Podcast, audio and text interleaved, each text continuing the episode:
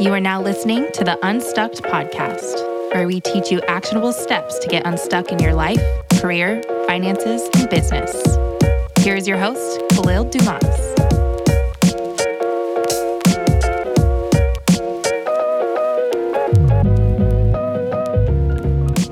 Let's start the year off strong. Download our Unstuck budgeting guide to get unstuck in your finances to begin to understand your flow of money. Look, when I think back to when I really made a shift from living paycheck to paycheck to being able to invest and actually understand my retirement timeline, it all started with budgeting. So, download our budgeting guide available in the show notes. Now, on to the episode. Can you believe it? Season two is here. I missed you guys so much. Uh, I took a much needed break, but as you all know, when I take breaks, I was able to keep myself very busy we went from being laid off, which you'll hear more about in the coming episodes, to leaving corporate, to taking my business full time and getting to work with some of my dream clients. I became the CPO of Her First 100K and an advisor to One in One Life.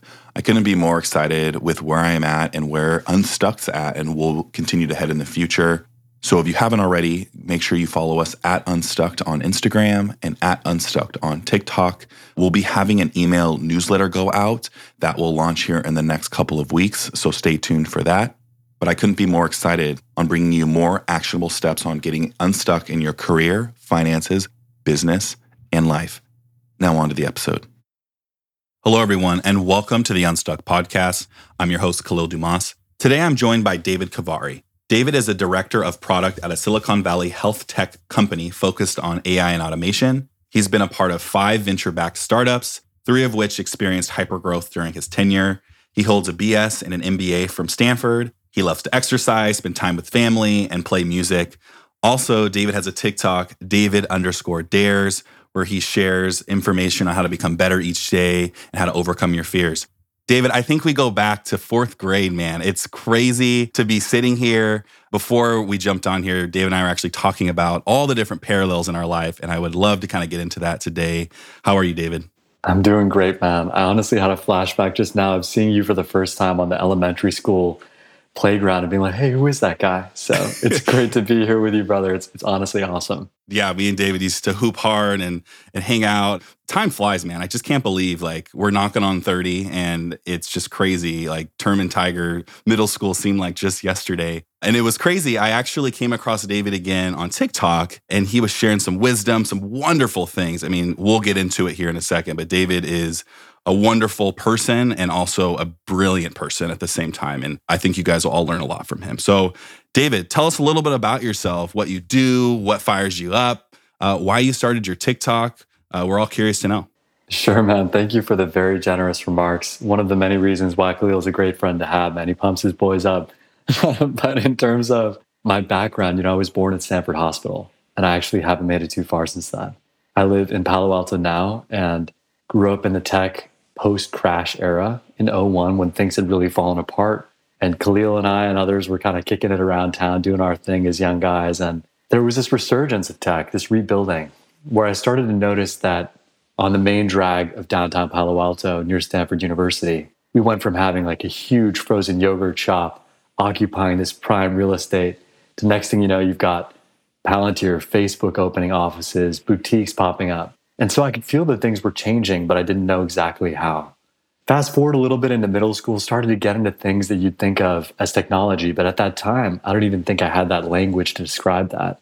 I was doing things like Macromedia flash animation, video game level design, sound engineering and production. You can't tell right now, but I'm surrounded by guitars at the moment on either side of me.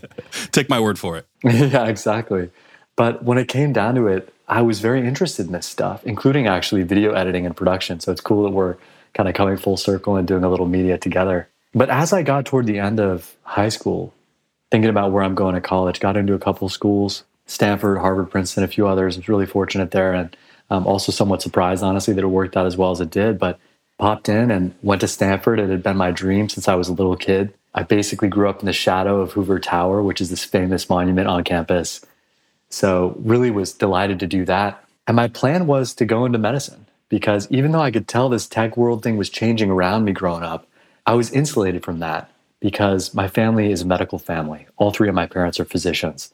So at that time, I went and I was thinking, I'm going down the straight and narrow path. I'm becoming a dermatologist like dad. But before I knew it, a couple of people were basically coming up to me and saying, Hey, why don't you come to this intro computer science class? Like, it's going to be fun. Bunch of us from the dorm were all going to go over. And, you know, being a little bit susceptible to peer pressure at that time in my life. Good peer pressure. I, yeah, it was positive peer pressure. Thankfully, didn't succumb to too much negative, but ended up going out to that class. And before I knew it, the professor was throwing candy into the audience when we were asking questions. We were solving these intricate, interesting problems. And I was hooked what I loved about it was that I could apply systems thinking to solve a really difficult problem once and then scale that impact using the internet and related new technologies, new in the broader sense, to scale that faster than ever possible before in human history. So, long story short, didn't take a single pre med class, majored in computer science, you know what I mean, minored in creative writing. And so it was a really fun journey. Had the opportunity to do some biocomputational research simulating breast cancer. And then I was at MongoDB in the relatively early days, writing algorithms for them and that sort of thing, AI and ML, as well as multi threading parallelization. So I was deep in the weeds there at what became a very iconic company later on and kind of got to see some of that hyper growth. And then the next summer, I worked at Andreessen Horowitz, which is a Silicon Valley based investment firm that does a lot of venture capital deals. And I got to see a lot in the tech industry. And from there, you know, I kind of rode out into the big world and had this idea that I wanted to operate in startups and joined a bunch of companies that some of you may have heard of them, some of them are lesser known. Just had an amazing series of experiences doing product management, primarily focused in artificial intelligence and machine learning focused software companies. Everything from, you know, at the early stage, working with a couple of folks, even working on my own startup for a little bit in there, all the way to working at Google, which is, you know, I think it was 100,000 people when I joined there a lot of different experiences going from associate product manager to director of product, making great friends along the way. Went back to Stanford for my MBA and did that. It's been quite a journey. Have a lot of great experiences and a lot of scars to show for it.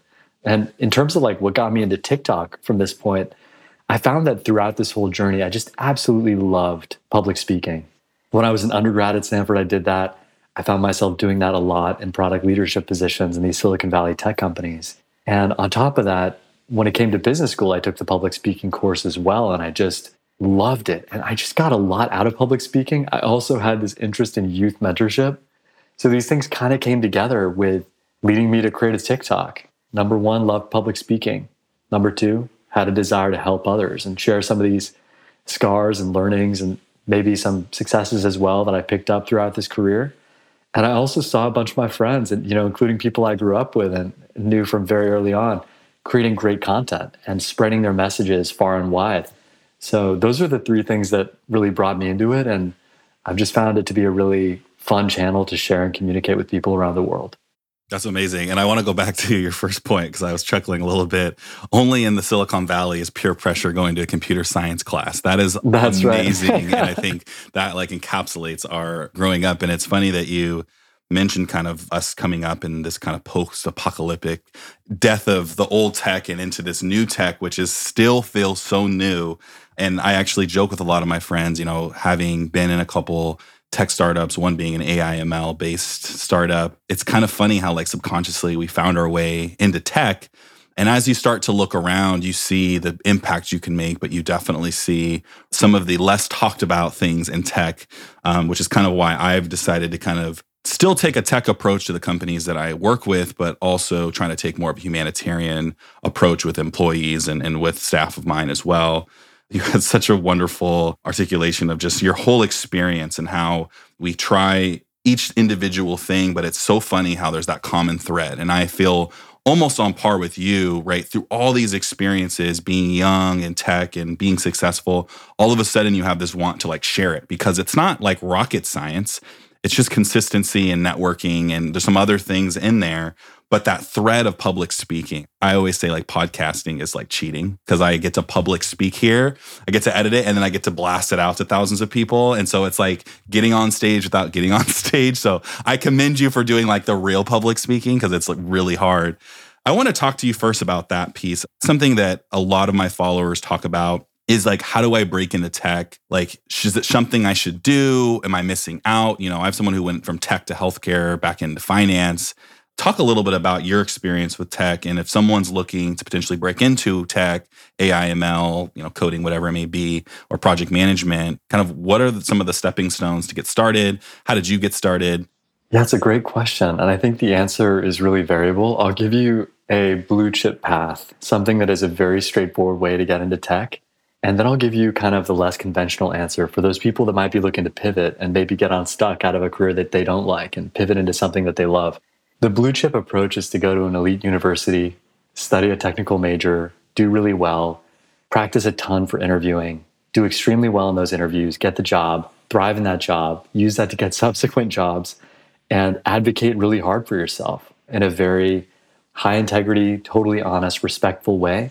But sometimes you need to advocate for yourself to get that promotion you've been angling for for a year, you know, to be getting that visibility that you're looking for to the CEO level at the company. You've got to kind of make your work known.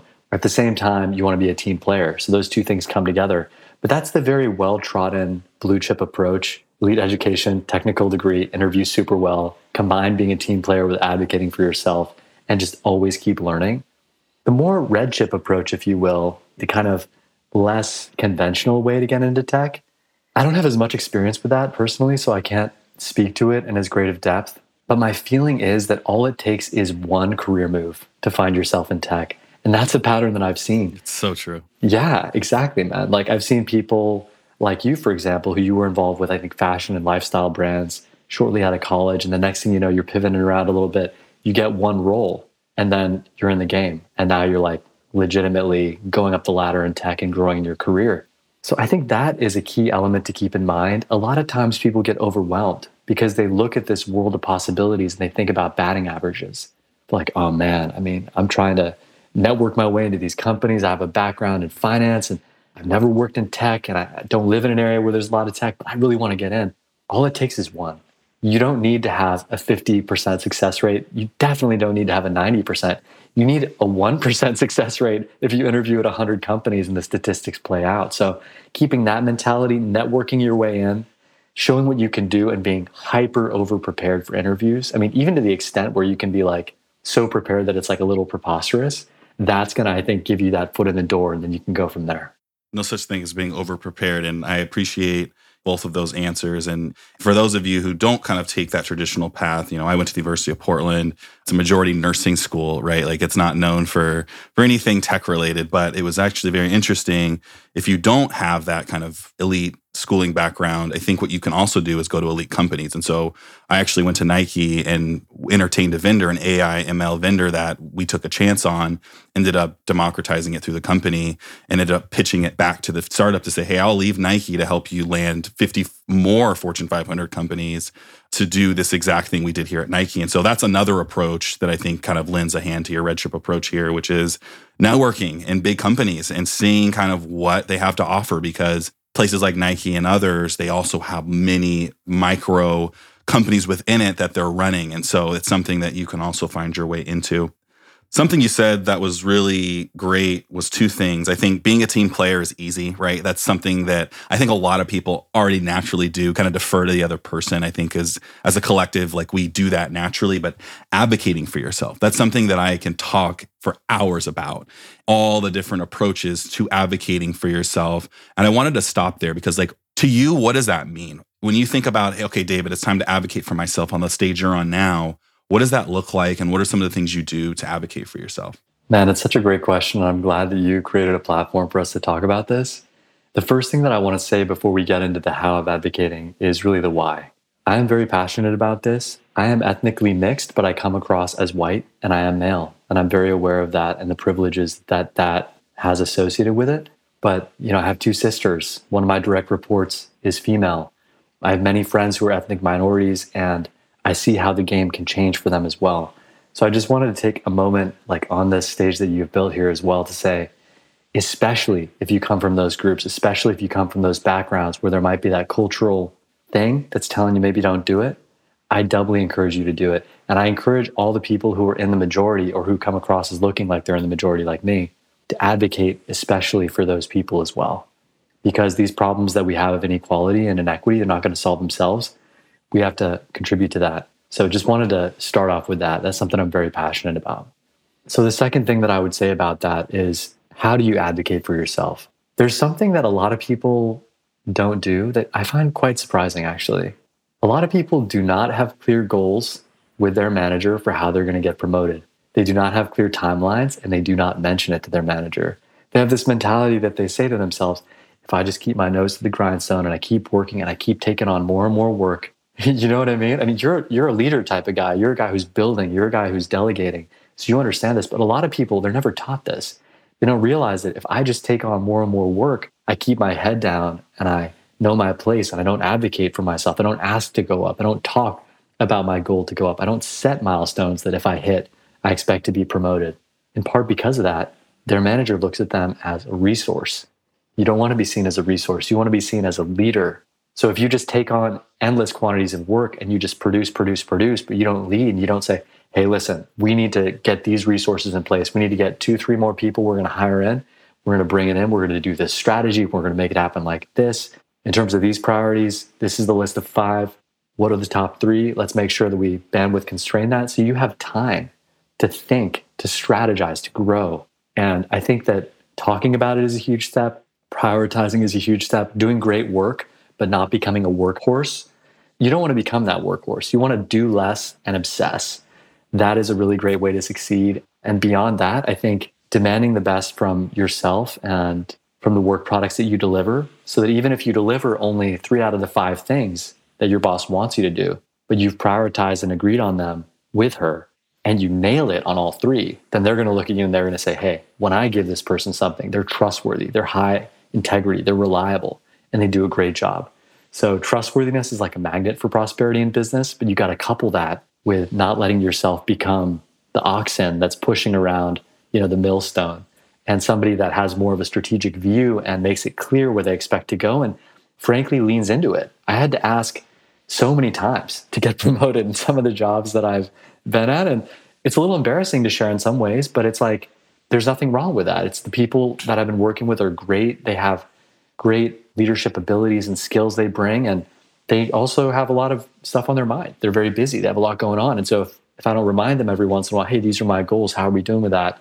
They may forget or kind of put it on the back burner. So been really thankful with that. I've also been very lucky to work at some great companies with great people, including where I am now. So there is a luck element as well. That's awesome. And I love, I like want to put it on a t-shirt, do less and obsess. Like that is such an amazing tagline. Thanks, Matt. I stole that one, but uh, I, I, would love to take credit for it. Yeah, yeah, just take credit for it. That's a wonderful. And I, as you were kind of talking about that, you know, not being seen as a resource, but as a leader, I think kind of blending that with your talk about how corporate tends to see different individuals depending really on race, but also gender. Right, these two taglines mean two completely different things to different groups. And I remember when I broke into tech, I had this mentality of like, I'm going to work I don't even care 60, 70 hour weeks. I'm going to bust my ass. And I think the thing I did that I didn't realize I was doing was I did kind of grind like an ox for about a year, a year and a half, two years. And I did that intentionally. But to your point, I laid out every single thing I did down to a dollar value. And I presented that back at every review. And I'll never forget, he's a good friend of mine now, Chris Stark. Uh, he's an ex business partner of mine. I came to him with everything. And he was like, I'm actually kind of embarrassed because this is supposed to be a managerial review. And here you are more prepared than me it set this precedent for how they did reviews going forward. They had a task list, an ROI list and so to your point, like if you're someone out there that's like, man, I just want to grind it out and prove my value, like you can do that, but don't do that with no end in sight. And I think that's exactly what you're talking about, David, is folks do that with no end in sight, look up at 40 and all of a sudden they're like, why am I never getting looked at for promotions? You know, and I think that you, what you just said is wonderful and not being seen as a resource, but as a leader. Like, man, that is, if you remember anything from this episode, like that's it. Like, that's such a good point. Thank you, man. No, I, I love what you said and totally agree with that there's so many nuances to this and so much we could go into from there around like how do you think about long-term career goals? How do you align your life dreams with your work and the position you're currently in and figure out if those can meet? God there's so much to go into there man. Yeah, absolutely. And let's dive in because I know that that's something that you talk about overcoming your fears and becoming better each day for those we focus on the career side that don't feel like they're getting better each day or they feel a sense of fear when they wake up and they go to work like what can you start to do in your own career to start? I mean, we talked about advocating, but if you're looking to potentially show that value to a manager, or if you're looking to even pivot out and start interviewing, like what can someone do to get started there? You know, it's a great question. And I think that in terms of things people can do to get over that fear of going to work or that sense of being stuck in their job and unclear on how they're going to go from point A to what feels like point Z, which is their goal set that they want to achieve. There are daily practices that I find helpful. I can't claim to be some oracle who knows all the answers here. I'm, I'm completely a work in progress. No, this is your perspective. It's important. It's an important one, though. Thank you, Matt. I mean, I'm a complete work in progress. And it's funny, you know, one of the comments you made earlier around being successful, like I think by common standards, you know, you are successful and, and people may even view me that way as well. But I don't like to think of myself as successful because when you have this sense of being a successful person, you have a self image to protect.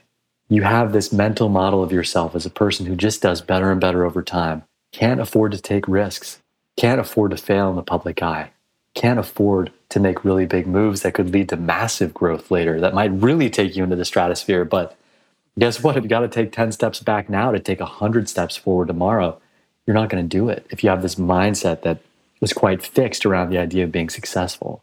But there are kind of two things I would say to help someone get unstuck from this career position that so many Americans and so many people across the world find themselves in right now. There are the daily habits and routines and there are the larger strategic decisions that are incredibly important as well. On the daily routines, I probably don't hit all of these daily. In fact, I know that I haven't hit this every day in the past year. You and me both. But exactly, exactly, man. But nine I find super helpful to giving you the energy and the wellness and the mental clarity to pursue your goals are prayer or some other type of tradition you may have of connecting with something higher, meditation, journaling, listening to affirmations that you record in your own voice on repeat, connecting with great people such as Kahlil. Uh, it's great to reconnect with oh, you, brother. Uh, yeah, man, no, it really is. and other friends, you know, that that are inspiring. That they're not haters, right? They're really supportive people who want to achieve great things and aren't afraid to see their friends have setbacks and then recover and grow through that. They support that. The sixth thing is eating clean. I think this is a really helpful thing. It's something I've gotten more into. But a tough one. it's very tough, man. We'll talk about that one in a second. But exercising, walking, I find walking outside to be incredibly impactful. And in fact, Stanford did a study of this. And they found that taking a 30 minute walk outside could be transformative for the level of creativity that you have access to. And this is such a random sounding thing. It's like, okay, walking outside boosts your creativity. Like, what does that have to do with creativity?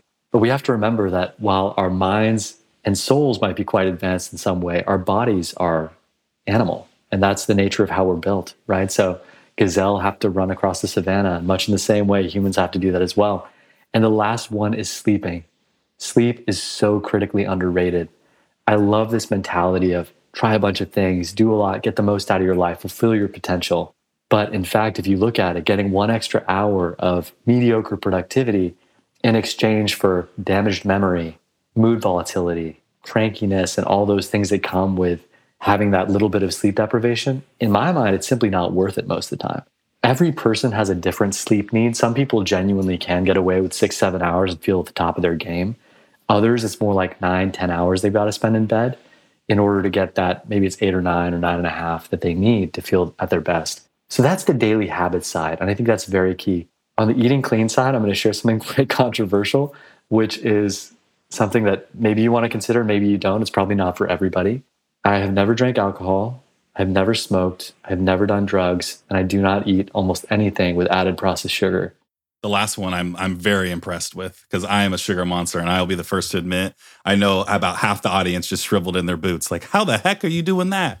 well, it sounds it sounds really wild when I say it like that, but at the same time, it was a process that happened over time, and I kind of stumbled into it. And it wasn't something where I just was like this massively, insanely disciplined person who was just like, you know what, I'm living perfectly, and then boom, I was there. It was more a thing where I realized the effect that sugar was having on me, and I'll eat it sometimes. Like if I go to a wedding, for example, I was at a good buddy's wedding recently, and they had some pie there. I had some of that, but it's maybe a couple times a year type of a thing at this point. And I mean, the reason why I find that so important is because I think it's really good to try to break free of addictions that we have. And to be honest with you, in this digital age that we live in now, it's so easy to get addicted to new things. We get addicted to YouTube shorts and TikTok and some new Netflix show, whatever it might be. There's so much out there that has caused the power of discipline and its value to just skyrocket exponentially over time. Honestly, that's such a good way to put it. I never like put two and two together, like looking at discipline like a stock. If it was like a hundred percent, that is such a good point. Sorry, I wanted to pause there. That's such a good yeah, point. man. No, one hundred percent. Discipline is something. It's like Tesla stock, right? From the beginning, it's just going crazy. yeah. And it's because there are so many amazingly entertaining, engaging, addictive, mind altering things that we have access to now at the tap of a button, whether that's something like watching, so to speak, inappropriate content online or really addictive, dramatic social media, reality TV shows. You can press a button and have cannabis delivered to your house at any time. You know what I mean? You can DoorDash unhealthy foods. And this is not to judge anyone who, you know, partakes in these things at times. We're all on our own journeys. I am on my own journey. I make a lot of mistakes, but it's just to say that it's easier now to be undisciplined than it ever has been before in human history, which means that those who can be disciplined, their stock is just blowing through the roof. And that is part of why I wanted to get rid of that sugar addiction. I was addicted, man. I had a college girlfriend. I would go out on a date with her. We would go to the candy store afterward. We'd get like boxes of Zours and different sour candies, chocolates. I just slammed like 100 grams of sugar in a single night. I was an absolute fiend when it came to sugar. But at the same time, what I realized is I got this feeling in my heart sometimes when I'd look at, you know, ice cream or a candy bar or whatever. And it was this craving feeling where your heart feels gripped, like someone reached out their hand and they just grabbed your heart, not too hard, but a little bit lightly. And you're like, oh man, like I really want that. And I just, I just don't like to feel that way, man. So I try to keep an eye on myself with social media. I try to keep an eye on myself with sugar. And I found it also helped a lot with, you know, physical fitness as well. Well, that is some wonderful takes. And I think it's a good challenge really to anyone who's been thinking about that. And I appreciate the take of, you know, it's an iterative process because cutting out those habits can be really difficult. You know, I wish I could say I was clean of all four, but I, as you described it, I totally understand what you're getting at. And I think personally, I go through like fasting. I'll fast off of those things for 30 to 60 to 90 days and I'll find myself back to it because it's just one of some of those things like I just love uh and so especially like my wife is an extraordinary cook and like last night she made like a pear crumble and like how do I say no to that right? And I think part of it is like setting yourself up to be able to say yes to it because you haven't over inundated yourself. Like you know that feeling when you've fasted and you get back and you, you eat a little bit and you're like whoa this tastes so good. Like your body like you get more dopamine from just that single bite than you would if you're just constantly taking it in. So I appreciate you laying out these things of one, how you perceive yourself is, is huge. Your daily habits and getting into some of those daily habits. Cause I always hear that, like, look at, watch your habits, but no one ever goes into like what that is. And so I know there was so much immense value you just gave us. Thank you, man. And you know, the strategic element as well is incredibly important. Because listen, if you're doing all nine of these things that I just mentioned and you're crushing them, you're probably going to naturally find yourself gravitating toward things that are going to help you meet your goals in life, but it won't solve all your problems right away. As somebody was joking online, taking cold showers doesn't make you a successful entrepreneur. you know, uh, and and sure, there's correlation there, and you learn to be disciplined with certain things, and I think that's all excellent. But when it comes down to it, you have to have the right strategy as well. Advice that I often give Kahlil when I think about career advice because sometimes young people reach out to me for advice and they say like hey you know what should i do i'm just graduating from college or i just graduated and i'm thinking about what to do next i want to do this and that with my life what should i do one common piece of advice i give them is that the chess board that you're playing on is often more important than how good you are at chess here's what i mean by that if you are at a company where you get some equity and you're at like a low level position let's say you're just a junior software engineer or an associate in marketing and you get some equity and that company blows through the roof like Snowflake did, you may be now a millionaire. Did you generate five, $10 million in value? That's an open question. Probably not. It would be hard to find anywhere in the market that would pay you that same amount. But because you were on the right chessboard, even if you didn't add that much value, you didn't absolutely crush it, you still got an asymmetric outcome. And much in the same way, if you are absolutely crushing it, just closing all of the deals and designing all of the products and coming up with all the best marketing and hiring great teams, But you're at a company that ultimately pancakes, fails to raise funding, has a massive down round, and shuts down. And you just put four years of your blood, sweat, and tears into that. Your equity is worth zero.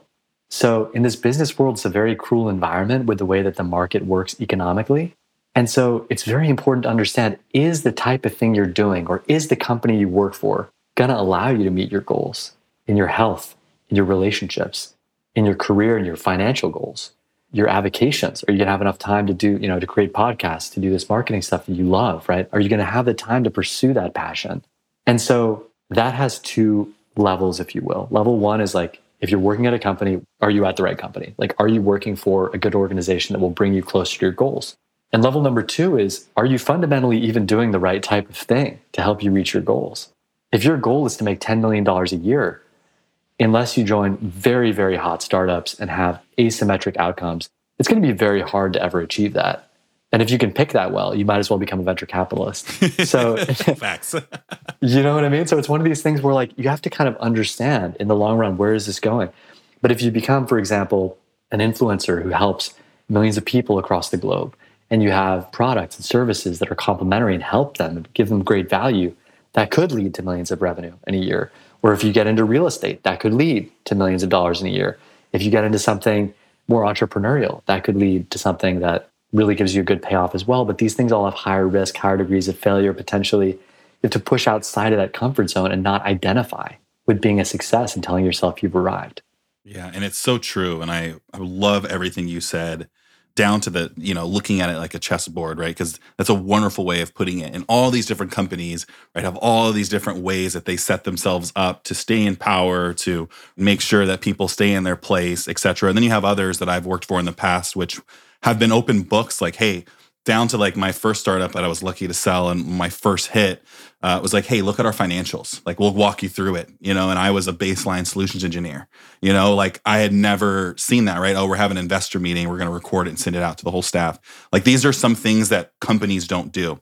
But I've also been on the other end of the spectrum. And you said something that I'm going to push back a little bit on, which is the financial side of equity is zero when you join something that fails. You know, I just joined um, a healthcare startup. It was at home healthcare, and it was funded by a publicly traded company that decided it needed to raise its stock and cut it.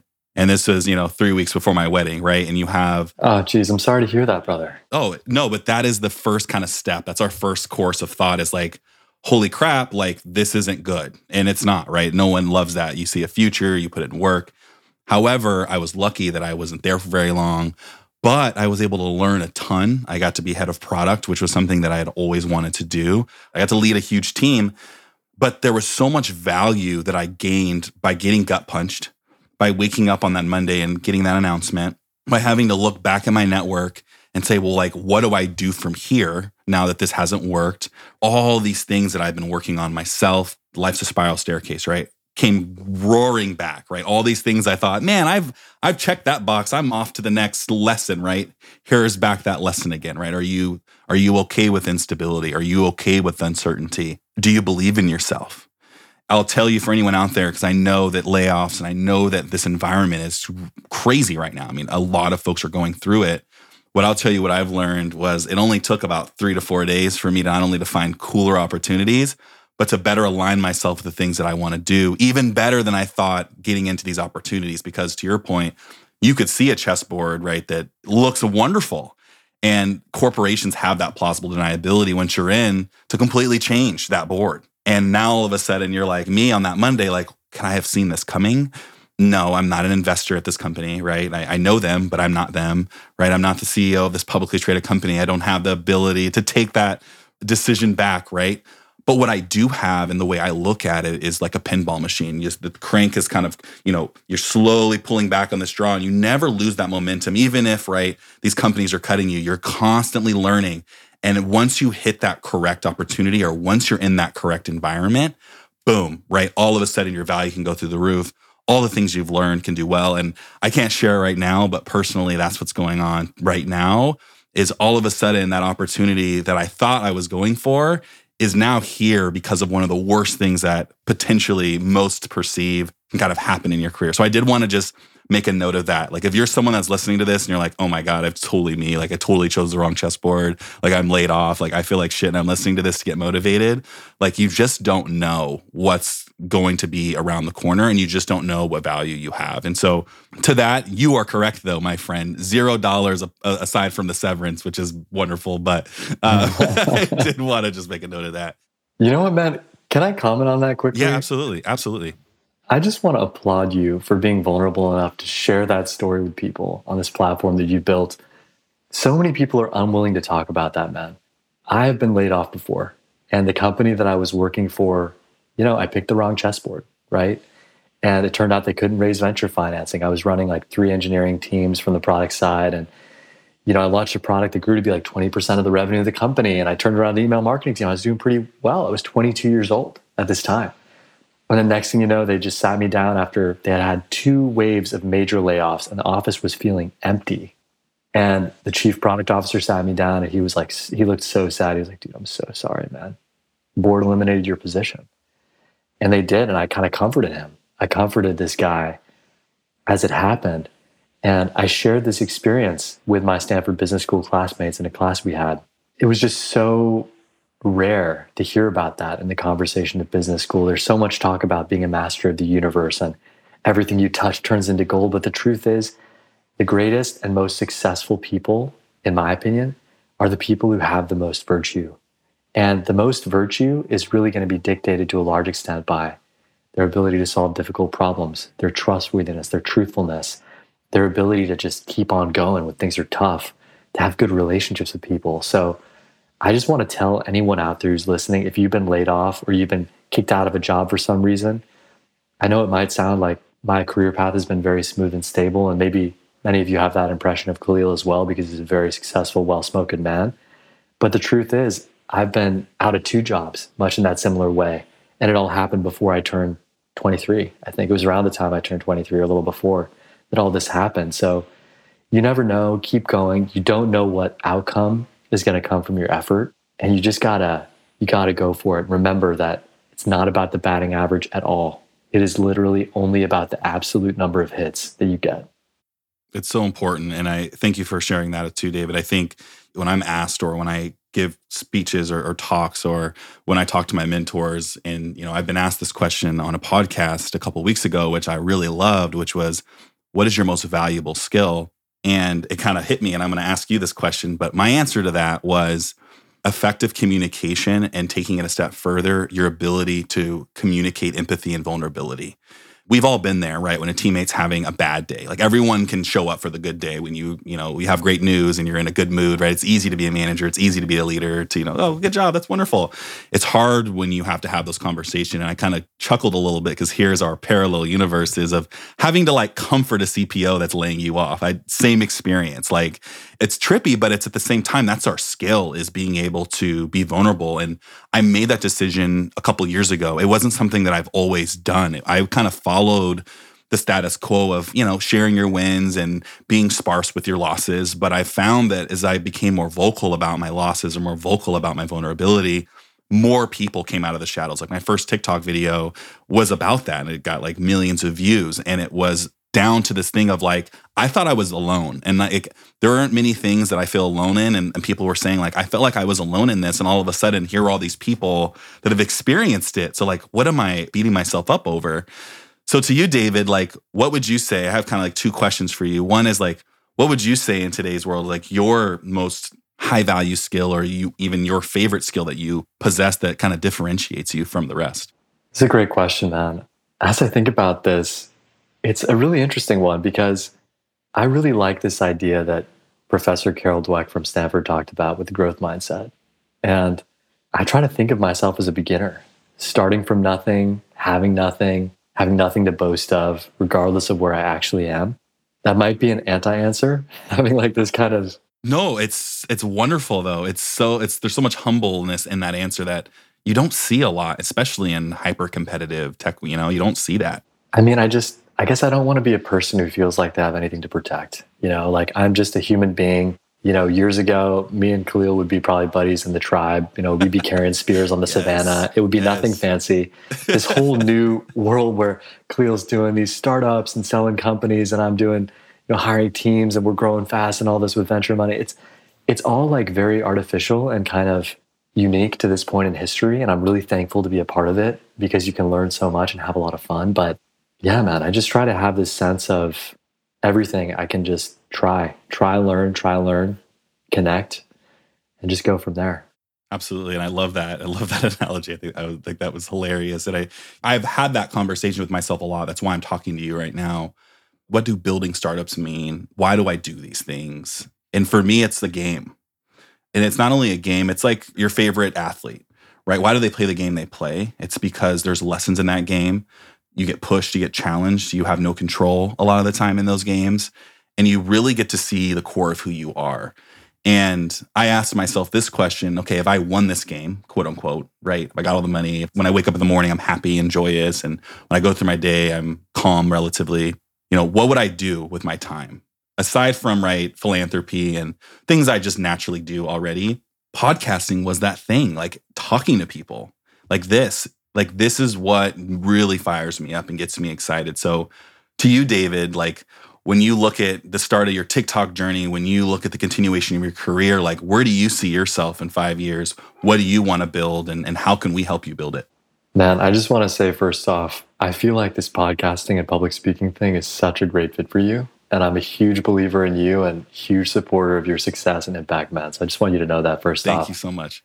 Yeah, man. But second off, in five years, if I could be doing anything, man, this is kind of a vulnerable question. I don't usually like to talk about stuff like this, especially in public forums. But the ultimate answer for me, man, is I want to fulfill my potential as a human being. And when you were talking about this startup thing as a game, and all of this is like a, a matrix in a way, it is. I mean, I'm a believer that we are spiritual beings here in a material realm, all on a journey of personal development and growth and connecting with others and learning and becoming better, coming as close as we can to really filling up the vessel that we've been given, whether it's the size of a water bottle, a thimble, or a swimming pool. And so for me, that's where I want to go. I want to fulfill my potential across the board as much as I can in health, in my relationships, in my career, I could see myself doing a lot of different things. There are a lot of things I find very interesting in career. Being on the product management leadership track, I find very fascinating. Venture investing, I find fascinating. Working and thinking about businesses online, I find very fascinating. So there are a lot of different paths, and I guess we'll see what the world brings. But that mentality of try, learn, connect, and just see where it goes and try to destroy my own ego and just work toward getting better is, is I think the that's the modus I'm hoping to be a part of man, are you like in my journal or something? You, you just name my three loves too. Like, how the heck did you do that? Uh, no, David, it's it wonderfully said. And I always, as kind of a wrap up, want to give you opportunity. Is there anything that you maybe didn't get to touch on that you wanted to touch on? I just want to kind of give you that floor. Feel free to give it some thought here, uh, but just want to give you the last five ten minutes. Thank you. One thing I want to share is something that I think is extremely powerful.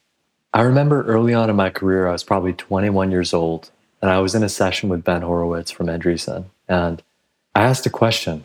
And I think that summer I ended up interning at Andreessen Horowitz on the investing team. But I asked him a question. I said something like, you know, I really think that your mindset largely shapes the direction that your life goes. So, what are the mindsets that you adopt in your life? How do you get to have that mindset that leads to kind of success, happiness, fulfillment, and so on? Kind of a deep question for this type of setting, but I guess I was an eager beaver. You know, I wanted to learn and he kind of joked around. You know, he said, Your attitude is your altitude. He was joking around about it a little bit, but shared some different perspectives. But to this day, I still really believe that. I really believe that there are many factors outside of our control. There are many things that are hard. There are many things that are challenging. But in the long run, man's reality is his thought. And so if you are thinking good thoughts, you're speaking good words, you're doing good deeds, your beliefs and your self image are aligned with who you want to be, and you're living in that way, from the inside out, I think it does kind of spread into your life. And for this reason, being able to change mindsets and change your self image is critically important. And I think is a skill that almost no one talks about. But I know you are interested in this, and we have a lot of common ground there as well. At a high level, the way I would think about it is the following five practices. And this is at least what I do. I could be wrong. I could be missing 90% of this game, but I hope that this will help at least one person out there. Number one is journal. Journaling reduces the base level of noise in your mind. If you imagine your mind is, yeah, it's like a bunch of neurons playing tennis in there, hitting, hitting the ball all over the place. When you do that, you stop the game. Now everyone's sitting down, they're all chill. You can have the ability to direct your focus. So journaling really helps with that. The second is affirmation. I like to record affirmations on my phone. Sometimes I'll play them just when I'm doing something like driving in the car, even taking a shower. You know, if you're not listening to a podcast or whatever, you can listen to some affirmations. And I find it can be helpful to listen to them, but also to rehearse them, to really get yourself emotionally present into the zone and, and embody them and imagine what does it feel like? What does it look like? What does it sound like when I'm feeling this way, when I'm being this way? And really starting to train your mind to take you to the places that you want to go. The third is a technique called collapsing anchors, which is from neurolinguistic programming. It's something that Tony Robbins and others talk about, but it's when you get that irrational response to something, when something comes up and it just triggers you, and you're like, oh God, I just feel filled with fear. I hate that, right? You know, you feel some really strong feeling that feels unjustified. You may want to consider if there's some work that needs to be done there. At least that was what I considered. I've been working through some stuff myself. And collapsing anchors, long story short, is where you use a very physiological approach to trigger that negative feeling or experience and trigger very positive feelings and experiences at the same time, which kind of reduces the emotional negativity around that certain trigger. The fourth is talking with wise people to diagnose your life and your issues. You know, people who have this same mentality, right? And for me, I had a conversation with my father that was actually quite life changing on Friday. So it's a great thing that we're having this conversation now. But just spoke with him and he pointed out, hey, you know, I think you might be in this mindset. You might be having this self image and these things could be affecting you. And I said, my God, you know, you're right. And yeah. it just totally changed. Like the next few days were just totally different than the previous few days. And good for you for listening too, because I think that's a huge piece that people miss is just listening to that feedback. Like the fact that you were able to take that in and be like, you know, you're right, I'm gonna do something about it. Such a huge quality, David. Thank you, man. And the last one I would say is just try to reinforce this cycle try to reinforce the cycle of this new belief, this new mindset you want to have with your thoughts, words, and deeds. So literally just think in your head sometimes, like, I can do this. I love doing this. This is great. Like I'm I'm excited about this job. I'm not nervous. I'm I'm feeling great today.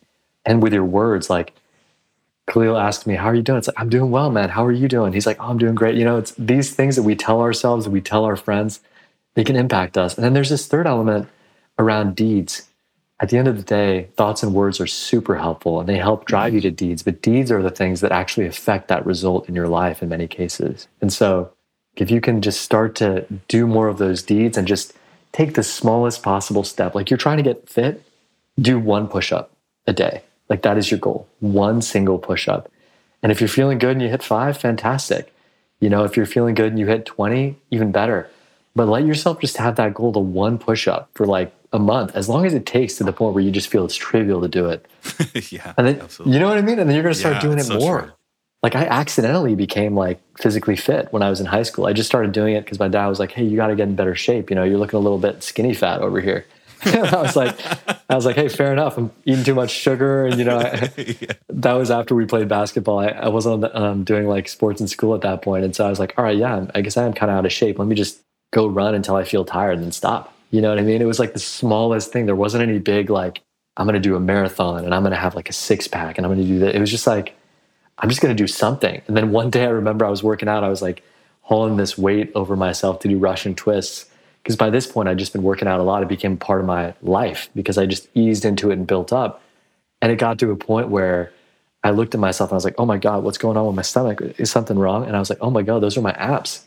you know that's awesome love like fell into abs i love that exactly so like that's the approach that i really encourage people to take you know start with these things get your mindset straightening out but complement that at the same time with these deeds start small and just build yourself up build yourself up celebrate the wins and go from there Wonderful, David. Well, thank you so much for taking the time to talk with us today. It's still stuck in my head do less than obsess. I think that is, encapsulates this episode wonderfully. If you guys want to connect with David, uh, all his links will be below. Thank you again, David. Appreciate you for coming on. Absolutely, Kahlil. Thanks for having me on, brother. Thank you for listening to the Unstucked podcast. Visit us at unstucked.com and follow us on TikTok at Unstuck.